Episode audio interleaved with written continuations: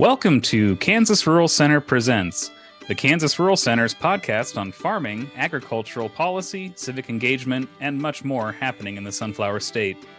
I'm your host, Ryan Gertzen the program and admin manager here at KRC. And in this series of our podcast, we're presenting reflections from Kansas farmers about the upcoming 2023 Farm Bill and how it could assist farmers with improving soil health and conservation practices on their farms. Co hosting this episode with me is Zach Pistora, environmental champion and the president of KRC's board of directors. And joining us to talk about the 2023 Farm Bill is Pantaleon from Lawrence, Kansas. Thanks for joining us, Panta. Would you tell us a little bit about yourself and your connections to farming? Yeah, absolutely. Thank you so much for having me. So, yeah, my name is Pantaleon. Um, I run Maseualkualli Farms here in North Lawrence. Uh, that means the People's Farms in Nahua. Um, I lease land actually currently from the county. So I'm in, in an incubator farm program, uh, which is really the only way I would be able to access land in the first place.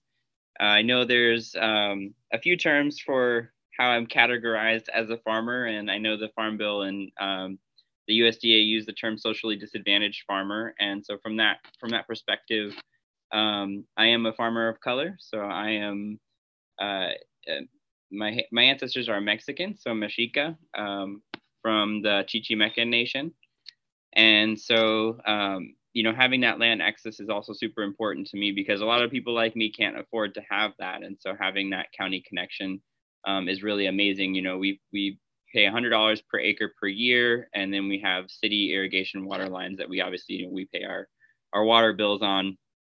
Um, but the farm, yeah, so the farm itself uh, is a no-till and no fossil fuel machine farm. It's on uh, just shy of an acre, and I've typically done uh, farmers markets, so really done intensive vegetable cropping, uh, perennial herbs, and then uh, fruits as well, primarily focusing on strawberries and, uh, as of recently, grapes.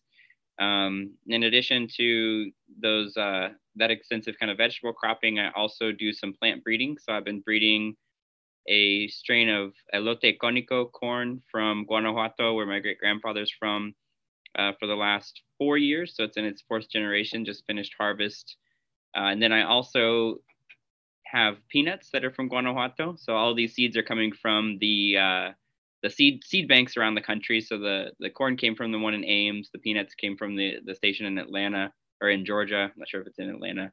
Um, and I just harvested those. Had a really good a really good seed crop from 25 peanuts to I don't know. We'll see how many the count is, but it was it was a good amount. I got a couple eight quarts full of peanuts. So that was pretty good off of 25 plants. Um, and then I also am working towards uh, adding beans and squash. I had some seeds from the seed bank this year that didn't fare too well. Um, and then what's the other one? Who am I forgetting? Oh, peas. I also have a um, a sugar snap pea, or I guess it's it's better as a snow pea, I think, from Guanajuato as well, and it's a landrace uh, variety, also from the seed bank in, I believe, Washington State. So yeah, the farm does uh, you know food production, uh, plant breeding, and then also research. So I'd also have done a, a USDA SARE farmer rancher grant where I did a comparative yield analysis on corn. So I, I compared uh, no-till you know, um, seed drilled or jab planted in my case, uh, systems to systems that are outlined in this codex that I have from the 1500s. And the results of that, long story short, are the indigenous planting methods actually produced, depending on the population, between three to six percent more uh, more yield. And so, uh, yeah, so the farm is kind of threefold. If I had to put it into three things, uh, it's food production, obviously, uh, breeding, and research. And then there's also some food justice components too that have ebbed, ebbed and flowed as as I've uh, done the farm. Uh, so yeah, a lot of a lot of different projects going with that one, but um, I really enjoy you know learning more about sustainable agriculture, not only from like a current you know agricultural research perspective, but also from you know looking into those much older texts like uh, the one I was talking about from the 1500s about uh, how land was managed uh, by my ancestors. That's awesome. I always really enjoy seeing what you're up to and and what you're thinking about in in all those areas. Um, what what kind of brought you to farming, or or you know the background of maybe your family's history in agriculture? What do you what brought you to farming? What do you really enjoy about it? Or you know, if you had to pick something out of just you know, you get up in the morning and you say, "Yes, I'm excited about this." Do you have anything like that? Yeah, so I, I came into farming in a really roundabout way. I was actually a teacher. Um, I taught English as a second language in a couple different countries, and then also here during graduate school, I have my master's in curriculum and instruction. Um, and I kind of found myself after graduate school really not able to find uh, a job. Actually, the university that I went to had promised I would have access to the praxis exam to be a certified teacher, and that it turned out not to be true and so I wasn't able to take the test and become a classroom teacher, which is it was super devastating in so many different ways. And um, there weren't too many job opportunities around here, and so I moved out to California and worked in private English teaching industry for a little bit, but had also been volunteering um, at a community food security project called Spiral Gardens out in Berkeley, California and I had I guess I'd put in so many volunteer hours and so much sweat equity that one day they just approached me and said, "Do you want to co-direct our nonprofit?" And I was like, "Of course I do." And so we had a, an urban farm and uh, a plant nursery, which is how we uh, made made our money, kept the doors open. Was actually selling vegetable, fruit, and vegetable starts. Um, and it was the best way to jump into agriculture you know i got in from the from that seed level and was able to you know start with the very basis of it which is the soil as we're talking about today.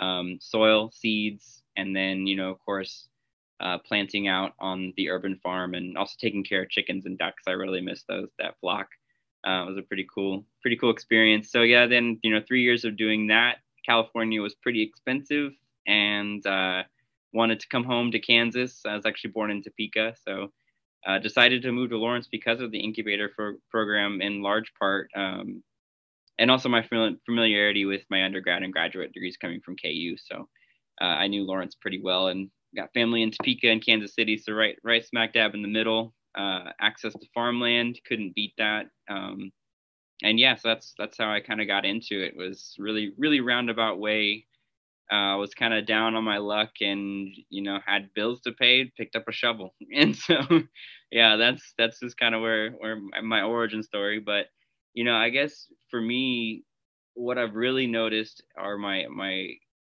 my enjoyable aspects of farming are the breeding and the research components. Um, you know we uh, just have a we have a baby at home. So i was a primary caregiver of baby for the first nine months of their life and really had to reconfigure everything with the farm. You know i dropped market farming um, and had to super focus on the things that were important to me. You know i'd get up at five o'clock in the morning and i only had until about 9.30 to farm um, and so my, my partner could get to their job and you know came home and took care of baby from 10 to midnight 1 2 a.m you know? And so i really had to figure out you know what is most important to me and that boiled down to the the guanajuato seed breeding uh, and the plant research. And so those those are the things that i um, no matter what i do with uh, my career those are the things that i will always continue uh, continue to do. I, I just really also want to be able to pass on um, seeds that were from my ancestors to to my kids too. So uh, that's that's also really important for me. And Pantaleon, uh, I get the pleasure of uh, getting to see you at the farmers markets occasionally, and you're so you're still supporting the local food system. But uh, if you care to share, uh, uh, tell our listeners uh, what you're doing now and and helping food in schools. Yeah, so I am uh, USD 497's Lawrence Public Schools um, experiential learning specialist. So I actually have two main job roles. One is uh, the work-based learning coordinator. So I help students find uh, job placements, apprenticeships, things like that. I'm going to be using it to get them into agriculture as much as I can as well. um, and then the other 60% of my job, I guess, is uh, the farm to school coordinator. So we're funded by uh, the federal farm to school programs uh, to uh, my job is basically to coordinate uh, all of the garden coordinators in the district, find them resources that they need, help out with work days, work orders from facilities and operations. Um, and I have a very interesting position because we, I may be one of the only district level farm to school coordinators in the state. So most farm to school coordinators are going to be at the school level.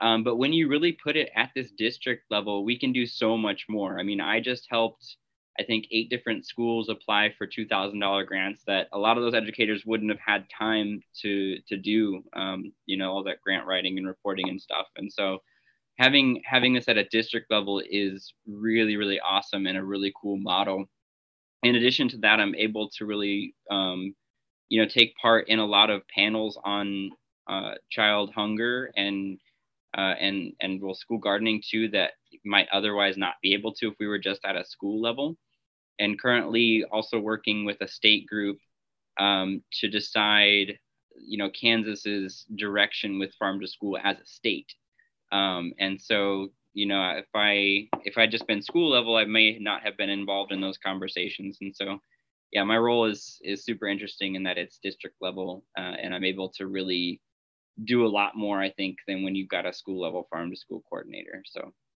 yeah, I'm I'm really excited for this. You know, like as I mentioned earlier, I kind of had the rug pulled out from under me uh, in being involved in public education, which is really my passion. And so this is a way for me to not quite be that um, that school teacher in the classroom, licensed and all that that I wanted to be, but to still be engaged with um, education. And now, you know, obviously, I've been farming for the last six years to carry that passion with me um, to this work as well. So it's it's really marrying the two two of my passions as far as like work goes and uh, yeah i'm just really excited to get involved i've only been here for two months but um, it's been really great so far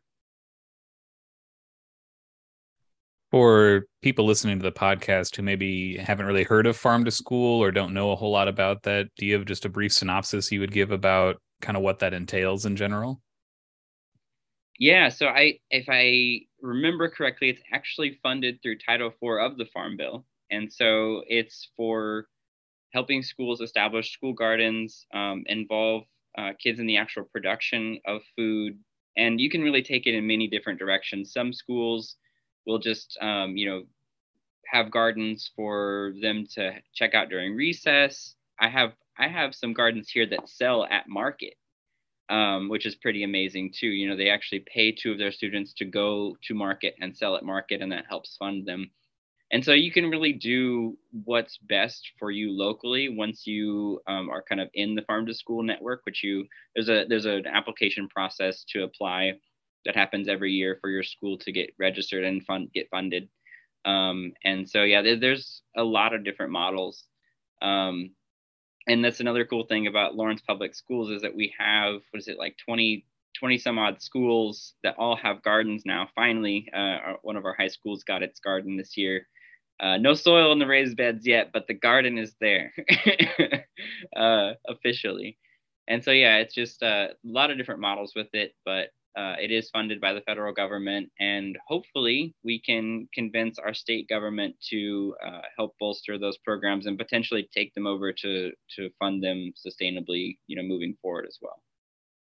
Does some of that also entail sourcing food from local farmers to to get into the school cafeterias and snacks and stuff like that? That is a component of it. Um, that is an extremely difficult component of it. Actually, the procurement side is, you know, has the potential to be really amazing, not just for the for the for our learners, but also for local producers and I actually just got done compiling a report on every single district's food service uh, workforce right now. And as a state, we're not doing too hot.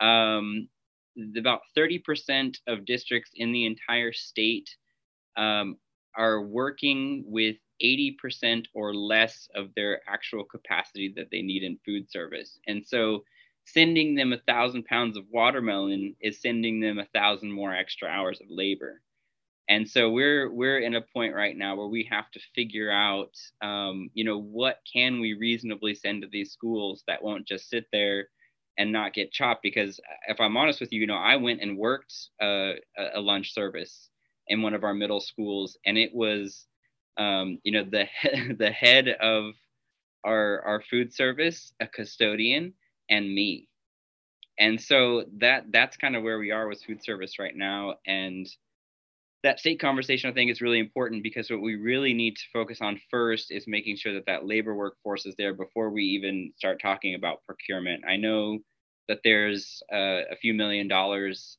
that has been set aside for pr- procuring stuff for local schools. Um, but if we don't have the people to take that stuff and chop it and put it on the line, then I don't I don't quite see the point in it. But um, but yeah, so we have a couple things to figure out before we can really get that procurement part rolling. Um, and then, of course, the other part is some of the rural schools and school districts don't even have many vegetable producers that would be selling into that type of market near them. And so then that becomes a logistics issue too. So procurement is a super exciting thing um, that I hope I can be really involved with, knowing kind of the boots on the ground uh, situation to help make sure that it's um, that it actually happens in a in a way that that gets that food to those students and also doesn't overburden workers because that's something we really have to consider too. Uh, Panta, I want to kind of boomerang a little bit back to your farm operation because it's um, more unique in, in, a lot of ways than other um, um, folks we've talked to on this podcast series, in the in the sense that it's both no till and no fossil fuels and focused on uh, food production is one part of it, along with plant research, et cetera, and uh, seed saving, et cetera. But you brought up the point about labor uh, force for the schools, but I imagine uh, no fossil fuels creates a, a, different labor dynamic for yourself and your farm. So I know I'm going to pack a lot into a question here, but I wonder what are the values underpinning why you chose to do your farm that way first and then two how does that how do a better food system a better farming system uh, impact uh, a labor dynamic there you are yeah so i'm going to preface this with the the internet commenter that always comes along with the no fossil fuel and cultivation and says but that's not where the fossil fuel problem is in agriculture i know I know that's not where the problem is. We'll name that right now. The problem with fossil fuel in agriculture is shipping produce 500 miles away when it could be grown right here. Right. The the problem with fossil fuel in agriculture is not the tractor on the farm. I, I know this. Everyone out in the internet listening, I know this. Uh, but I did want to see what could be done without using it. I mean, there are systems uh, that you can utilize um, where you don't need it. And I've, I've kind of proven that you don't need it uh, in a lot of different ways. Um, and some ways you still do because scale, right? And scale is super important when we're talking about seriously feeding a lot of people. Um, so just to kind of name off a few of the ways that no fossil fuel can work.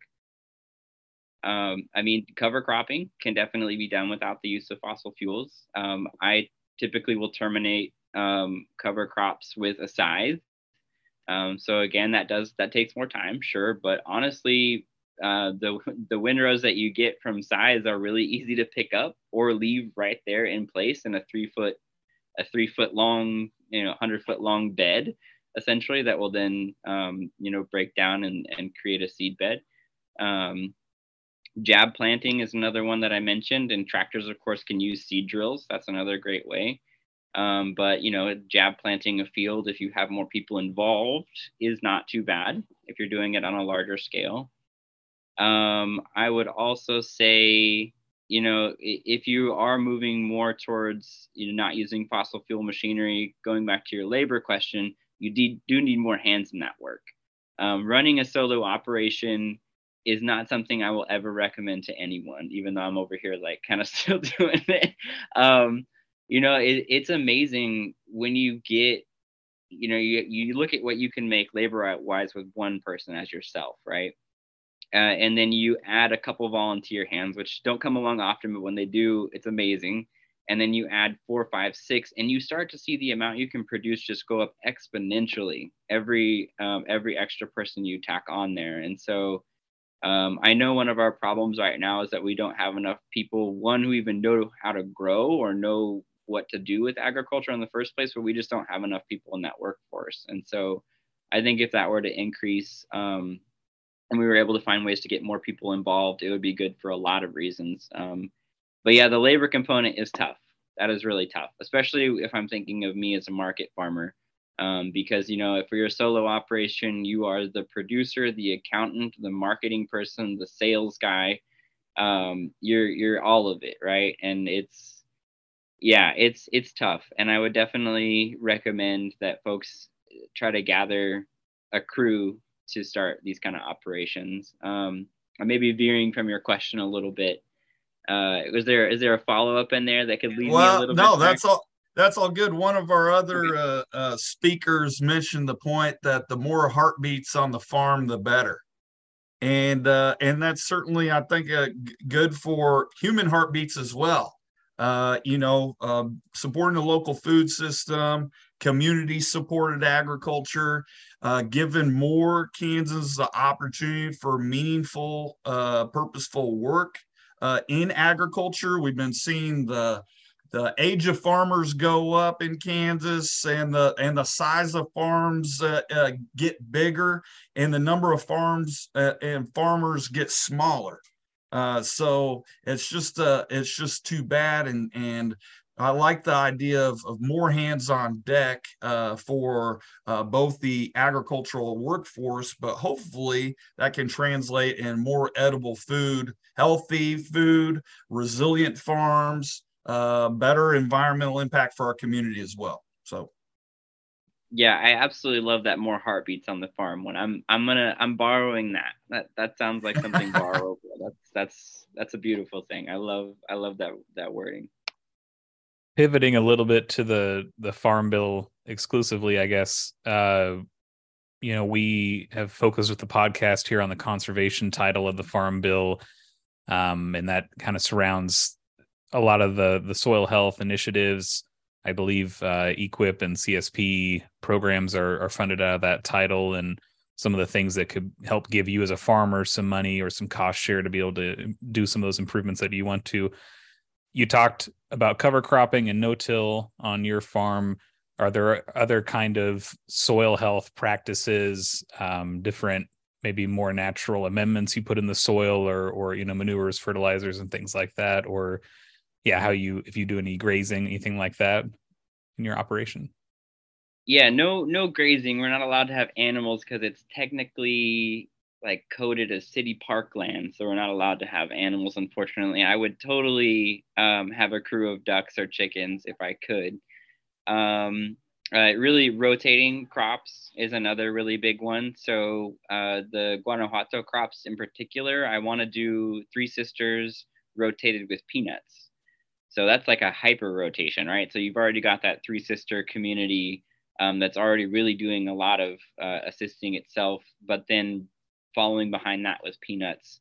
Um, I want to see how that'll go. That'll happen uh, next year since I just now have the seed crop for the peanuts. um, but yeah, that you know, really focusing on on good rotations, um, thinking about you know cover crops that are allelopathic. So if I know that there's a soil uh, pest issue, um, you know, putting some of those down before trying to plant there again, and even even letting things just be fallow for an entire season.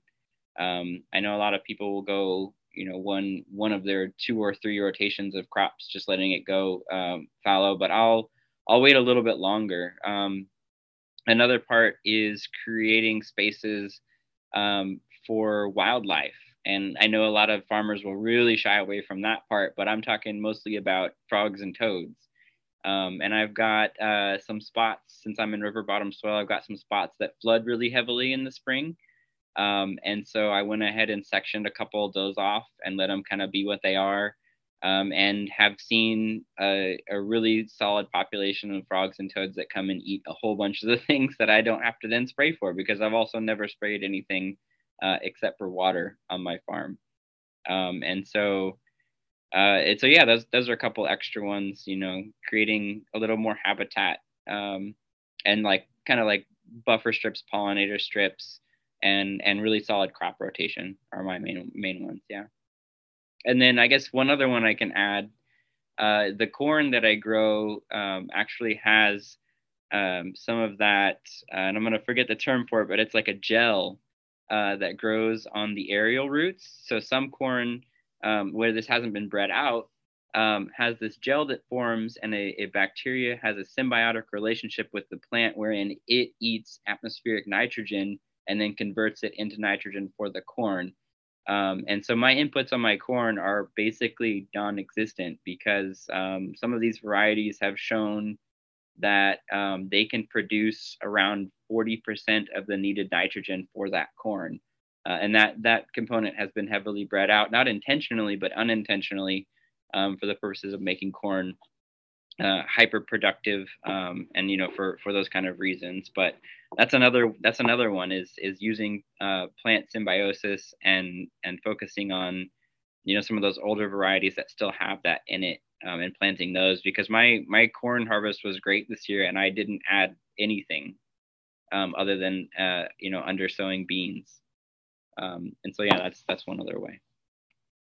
I guess in in terms of what you're able to do and what you want to do in the future, are there maybe some soil health improvements on the farm that you kind of aspire to, but feel like, hey, maybe some extra cost share funding from a USDA program would be helpful, or maybe the USDA should stay out of my farm entirely, or yeah, how do you how do you view some of those things, and are there are there programs that you um, would like to see more of? I guess Zach mentioned in a previous podcast, and I guess also in a op-ed that he and uh, Paul Johnson, our lobbyist, did for the Kansas Reflector about the rates of EQIP and CSP um, people who apply in Kansas versus those who are funded. And it was uh, I I don't have it right in front of me, but I think 23% of people who apply for EQIP get funded in Kansas, and and something relatively similar for CSP. And so we have a lot of room to grow. People want to do conservation practices in Kansas, it seems like, but the funding isn't there. So um, yeah, anything like that. What what what are your thoughts?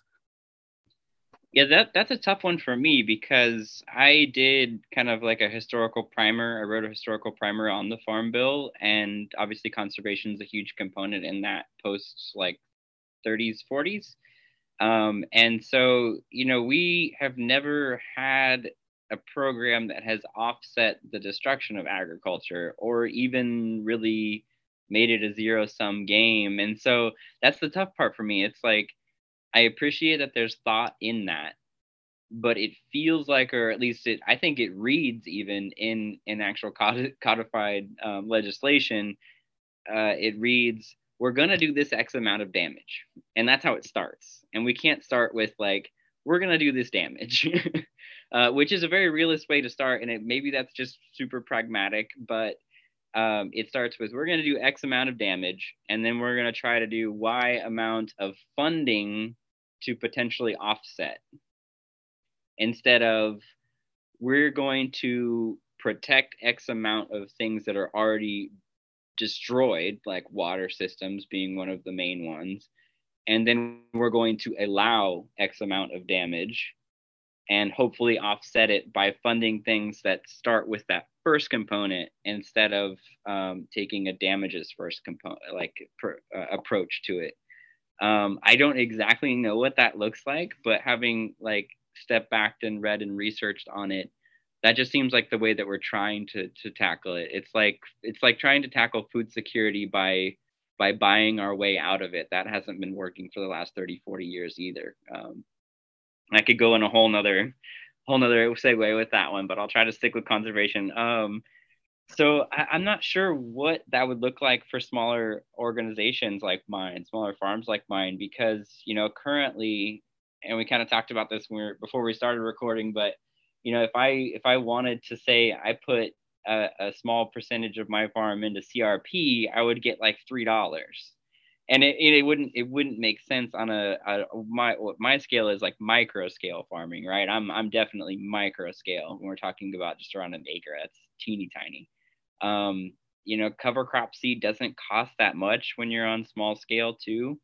And so that would you know if it was them funding cover crops that wouldn't be a big impact for me. And I, I also struggle with the idea of incentivizing these things because we shouldn't need to be incentivizing doing these doing the right thing because if we say that for what it is it's incentivizing doing the right thing incentivizing not destroying things that help us live and survive as a human population Um, so, and so that's that's tough for me. Like I don't want to go as far as like the government needs to come in and start like you know fining people for x amount of damage. And at the same time i'm just like well what's going to make some of these people stop? I, I really don't know the answer to that. Um, and it's something that i kind of grapple with a lot and just in thinking while i'm you know while i'm out there in the field. Um, so yeah i'm not sure you know what would help as far as um, these kind of blanket style programs. And maybe it's just these blanket style programs don't really work uh, because the other thing i'm thinking about is these people who have hundreds or thousands of acres right? They already have uh, you know they're already very financially sound and very they have that land equity component with them. And really what it ends up leading to is the people with the most land equity are the people who benefit the most financially from these programs. And so it also contributes to intra-farmer inequities um, which is another really tough thing and so yeah there's there's so many moving pieces to that but I, I really struggle with finding out how the federal government can actually be helpful um, when it comes to you know just basically just spending which is what we're talking about with the farm bill. It's not it's not you know conservation policy that requires you to do um, you know these certain things. It's really it's really just a spending uh, question. But maybe that's what, what we also need. We also need some kind of reform about um, what can and can't be done within agriculture um, especially when you're operating at extremely large scales that impact whole watersheds um, and ecosystems so yeah i'm not entirely sure but i th- those are kind of my my initial thoughts on it um, yeah yeah, I think that's that's what I got for that one. Talking with larger scale farmers or maybe even some folks in, in previous episodes of this podcast, it I think there's always a little bit of that economic component that keeps people from that. And I I think that is, I guess when we hear out in the agricultural spaces like voluntary incentives versus you know regulatory penalties it's it's that the assumption that people are you know ho- are doing uh, things that they believe are right, or maybe they want to move in that direction more, but don't see an economic path there that lets them keep farming. And and uh, whether that's that's correct or not, I think that's some of some of what's out there um, that I hear at least. But yeah, I I was uh, resonating with what you were saying about kind of throwing money at problems. That is kind of like a United States uh, core thing that I think we do is we just think we can throw as much money at problems and that'll fix it. But um yeah i'm with you on on that um we talked a little oh go ahead zach uh, oh just a, a point follow up on on that thought ryan it seems like our um, system has been that let's produce the the most uh, food product that we can at the cheapest cost. And if we can cut corners on things we're not quantifying like ecosystem health uh, the value of water, uh, the value of, of labor and, and people on the farm, quality of life for our communities, food in our bellies. You know, it's like the list could go on. We're cutting corners on those things to produce a food, to take our land and produce food products that are going to, you know, uh, biofuels and and uh, commodity crops that aren't necessarily can't go out the field and and start chopping on them and eat them you know? And so i'm just wondering if we can recalibrate our system that we can put conservation we can put food production which is really what agriculture was intended for uh, you know uh, as baselines and then the market to be calibrated towards that uh, versus other things. You know, I'm I'm just wondering uh, to your point, Ryan, uh, and and and and it kind of goes back to what you were saying, uh, Panta, about how when you start paying attention to the underground ecosystem, we start u- uh, utilizing like heritage breeds and and native breeds of plants. Um, then yeah, maybe it does require a, a little bit extra thought or planning or preparation or people, etc. But you've been able to have positive results yeah definitely it's uh, it's also you know our our learning curve as a society to to live within our limits right as as one species of animal here right it's you know we we have this perspective um, that ref- that is reflected directly in our systems of humans are the king of the earth, um, and we cannot live without so many things on this earth. Uh, um, and yeah, so we we really have to. I think I think it was the Land Institute that put it this way to to learn to live within our limits. Is uh, I think I heard that from them. So before we started recording, we talked a little bit about how some of these government programs or or the conservation programs in particular aren't really set up to be helpful far, for farmers of your size or even farmers growing, you know, food, specialty crops, market, market garden things.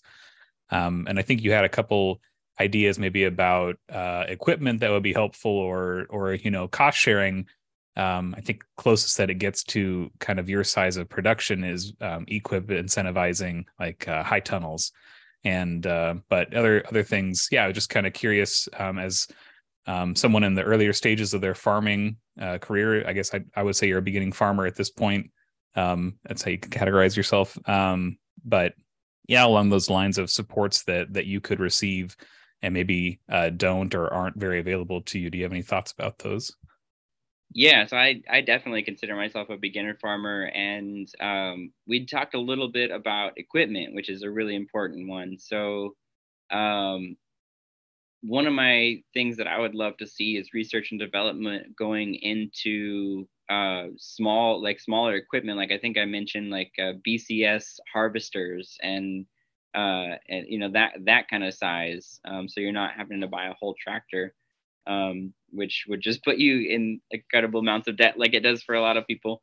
Um, and so, yeah, I think if there was some research in, you know, small grain harvesters um, or uh, mechanized ways of, of really cutting down uh, cover crops. I know I've seen some people um, with those kind of like drill attachments uh, hook up um, basically like hedge trimmers and put them on rollers to to cut down uh, and you know chop and drop uh, cover crop in place, which is really cool. But something even you know just a little bit bigger than that would be awesome. And I I I also don't see a ton of energy being put into um, the idea of solar tractors either. I know the French are kind of one of the leading countries on on solar tractors right now, um, and so I think if we were to get some money into that, it would it would be amazing too. Because then you then you're including your alternate energy sources there with um, with that. And I mean, larger media, you know, mid-sized farms could afford to,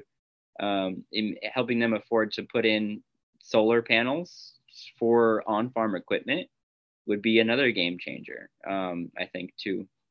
And so, you know, investing in that solar infrastructure is, could be a component if the equipment, um, you know, the electric equipment were there.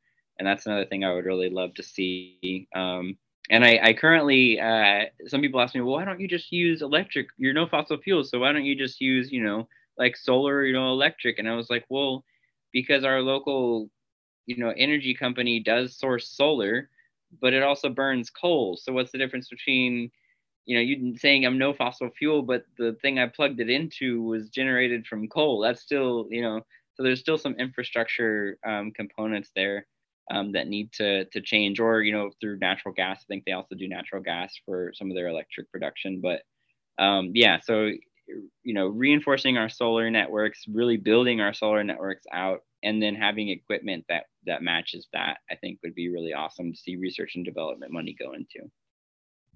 So it sounds like best case scenario for for you for a tractor in the future would maybe be on farm solar panels that generate your electricity there on the farm and charge your tractor. Is that something you'd be interested in maybe?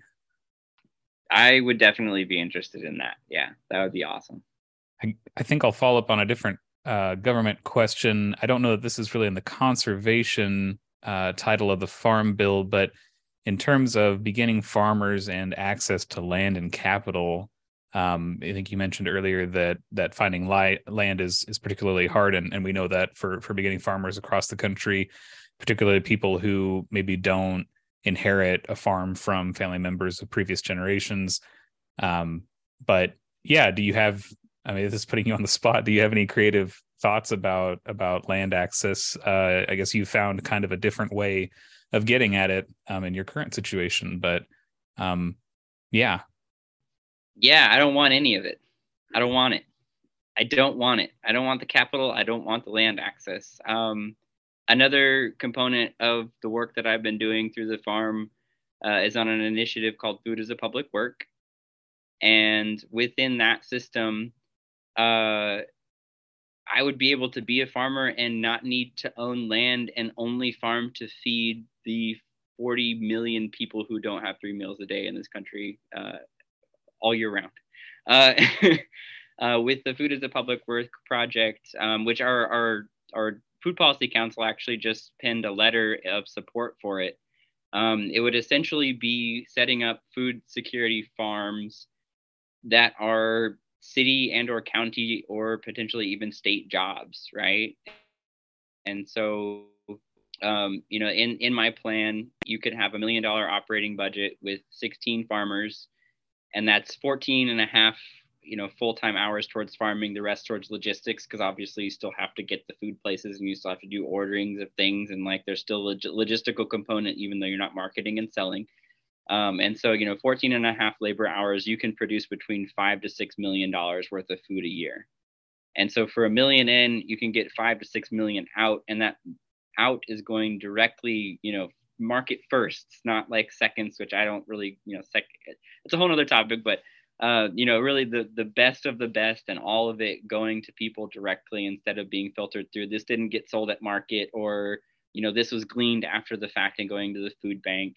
Um, and so yeah i mean a, a million in to five to six million out we have city and county land that is underutilized that is really great for agricultural production um, in that plan we would have farmers specializing in vegetable production uh, orchard production and animal production are kind of the main three uh, components to that. And an additional component of it is to you know create obviously if you have animals you're going to need a processing facility. So there is some startup cost in that. So a processing facility and a commercial kitchen right? Because if we're really producing to scale we're going to have so much fresh that we're going to need to can it and we're going to need to to break down birds right? If we have chickens for example right? it's just something you're going to have to do.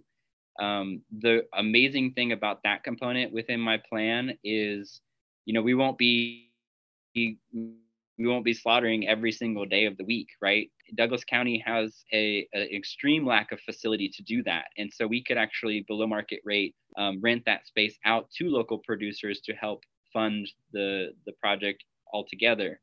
Um, if in the plan it is to do two meals per week, so we're not using that commercial kitchen all year round either, or every day of the week either we could be leasing that out to local farmers to can their own goods. We could be leasing that out to um, aspiring chefs to pilot their their restaurants and catering businesses um, to to create a, a, financial stability component to the project as well.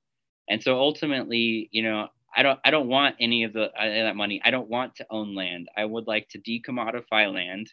I would like to use the land that's currently public and de- decommodified, or even buy it from the private system and and make it public again. Make bring the commons back.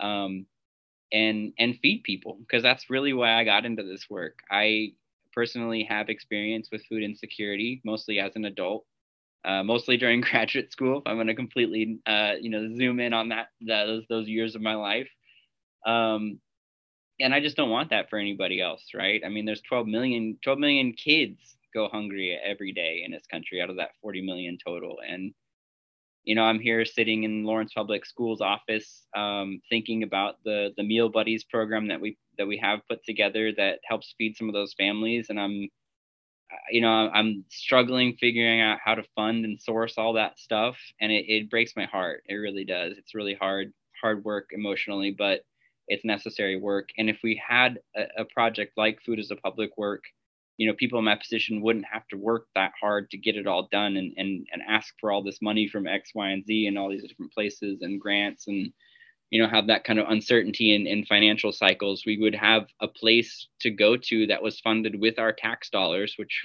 we often don't see a lot of return on in a lot of different ways. Um, you know feeding our local communities with local produce. So you know going back to the component of cutting all that fossil fuel out of agriculture that's a huge component to it too. Um, yeah, and so there's there's many other facets of food as a public work. But to answer your question, I don't want to buy land. I don't want to own land. I don't want all these. Yeah, I don't want it. I want I want that for everyone, not for me. Yeah, and I don't remember how I phrased the question exactly, but but land access maybe less so than you know the the ability access and the ability to farm, um, which I, I think you just really nailed. And I I think that project is so cool and interesting. So I was hoping I could get you to talk about it a little bit, and and there it was. So yeah, that's that's very exciting to see. I'm I'm really thrilled to see what happens with that in the future. So I, I think it's really cool, uh, Panta, that you really connected the dots to the whole farm bill in the sense that we talked about conservation practices, but 80% of the U.S. farm bill is nutrition programs, uh, more or less. And and if uh, a key part of of farming is to produce food, uh, then why do we have such a problem in one of the richest uh, countries in the world? Uh, that we still have our children, our people still facing food insecurity and being hungry. It's just a shame, and it just demonstrates to me a pretty glaring uh, element of uh, of our food system uh, not being calibrated quite right. You know, so I think that's a that's a unique um, and good perspective you have here on on connecting the dots. I, I want to just bring in the point that you know, uh, a 2018 report that I saw from the EPA showed that 24% of of the waste to our municipal solid waste uh, is food. 24%. We threw away 35 million tons of wasted food in 2018, and uh, just unbelievable that uh, per, you know, like almost the, the, the most things that we uh, throw away uh, one of the top ones is food, and and it's just a shame because that was a lot of time and energy from our farmers and uh, a lot of uh, uh, opportunity wasted to help uh, feed people. So, uh, just wanted to insert that in the discussion here. Yeah, that's such a good point too. And we don't have systems set up to catch that even for composting to then turn it, you know, keep it out of the landfill and turn it back into something that can be utilized as an input. And I guess one other thing I do want to mention with you know money and numbers, like the money is there for food as a public work. Um, in 2020, we spent a hundred uh, was it 120 billion dollars on agriculture in that year, 120 billion in one year. If we were to take like less than six percent of that and put it into food as a public work, we could set up 100 million dollar farm endowments in every state, DC, and Puerto Rico if we wanted to six less than six percent of what we spent in one year could set up hundred million dollar farm endowments that could so feasibly run food as a public work and you know at least one in each state DC in Puerto Rico for 50 to 70 years in one sweep of a one year of a drop in the bucket um, and so yeah as you alluded to that that money is there we spend i think it's like 72 billion on on title IV uh, in that farm bill. And I am by no means uh, trying to say that SNAP should go away overnight because it can't. That would be devastating to so many, many people. And, and I think some people who've heard about food as a public work kind of saw it as an attack on that. And it's it's not an attack, but it is a criticism, right? We've had SNAP for 30, 40 years, and the food insecure population has remained between 10 and 14 percent for that entire time. It has it has made no dent in that percent, right? It has definitely fed people. I've been on it. It helped me survive. It helps a lot of people survive, a lot of people I care about too. Um, and so, you know, we obviously still need that to a certain extent. But if we were to able, if we were able to, you know, ease into a system of bringing more people into agriculture, setting up local food production, giving in, providing below market rate infrastructure to farmers, restaurateurs, people who are in culinary, um, you know, get rid of so much of that fossil fuel, directly feed that 10 to 14 percent of the population who's missing out on it? Like where are we where are we losing there right? Like where how how is any of that bad? Um and and yeah i don't know. I the money's there. The money is absolutely there. Well, I hope our uh, congressional delegation and, and staffers are listening, and uh, and for for everyone else, we'll uh, encourage them to uh, think about some of these things uh, be a little more open-minded to some possibilities.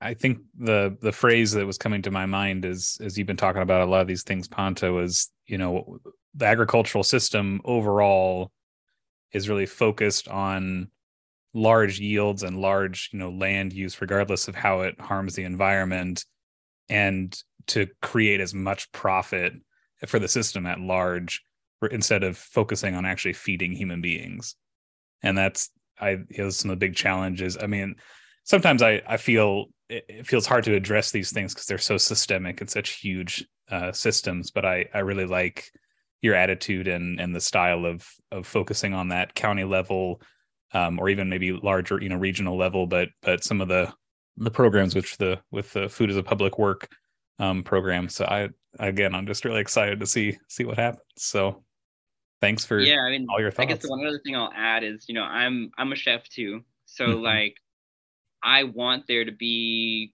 super ridiculously innovative chefs in five star restaurants serving up these like wild 17 course meals and things. But like let's focus on feeding people first. Like we can we can have you know those those systems can exist it can coexist right? We can have a system that is built to feed and make sure that everyone has what they need and then also still at the same time have systems where people are are buying beautiful produce and and goods to make these really amazing meals and and have a whole industry of restaurants. Like those those two can coincide. Um, and one other thing that i i i think i'm trying to remember what the tagline is i've used before is like the first person to dollar menu farm to table wins agriculture so the first person to uh, to be able to make a dollar menu out of local food wins agriculture. And so, yeah, I just wanted to throw out there that these two things can can coexist. We can still have the the innovative, creative restaurant industry that in you know fascinates me um, personally too. And but maybe not and but let's feed people first and make sure that that base is covered before we start going into all these other places and spaces. Thanks for joining us for this episode. This Kansas Rural Center Farm Bill podcast series is brought to you by generous funding from the National Healthy Soils Policy Network. To learn more about NHSPN, visit soilpolicynetwork.org. Thank you again to my co host, Zach Pistora, our communications coordinator, Charlotte French Allen, and most of all, thank you to Pantaleon for letting us interview him for this episode. To find out more about the Kansas Rural Center and our work, visit kansasruralcenter.org and please join us for our annual Food and Farm Conference in Salina, Kansas on November 11 and 12, 2022. We hope to see you there. Like and share this episode with friends, and if you if there's something you'd like to see featured in our podcast feed in the future, please reach out to us at media at kansasruralcenter.org. Pantaleon, keep up the good work.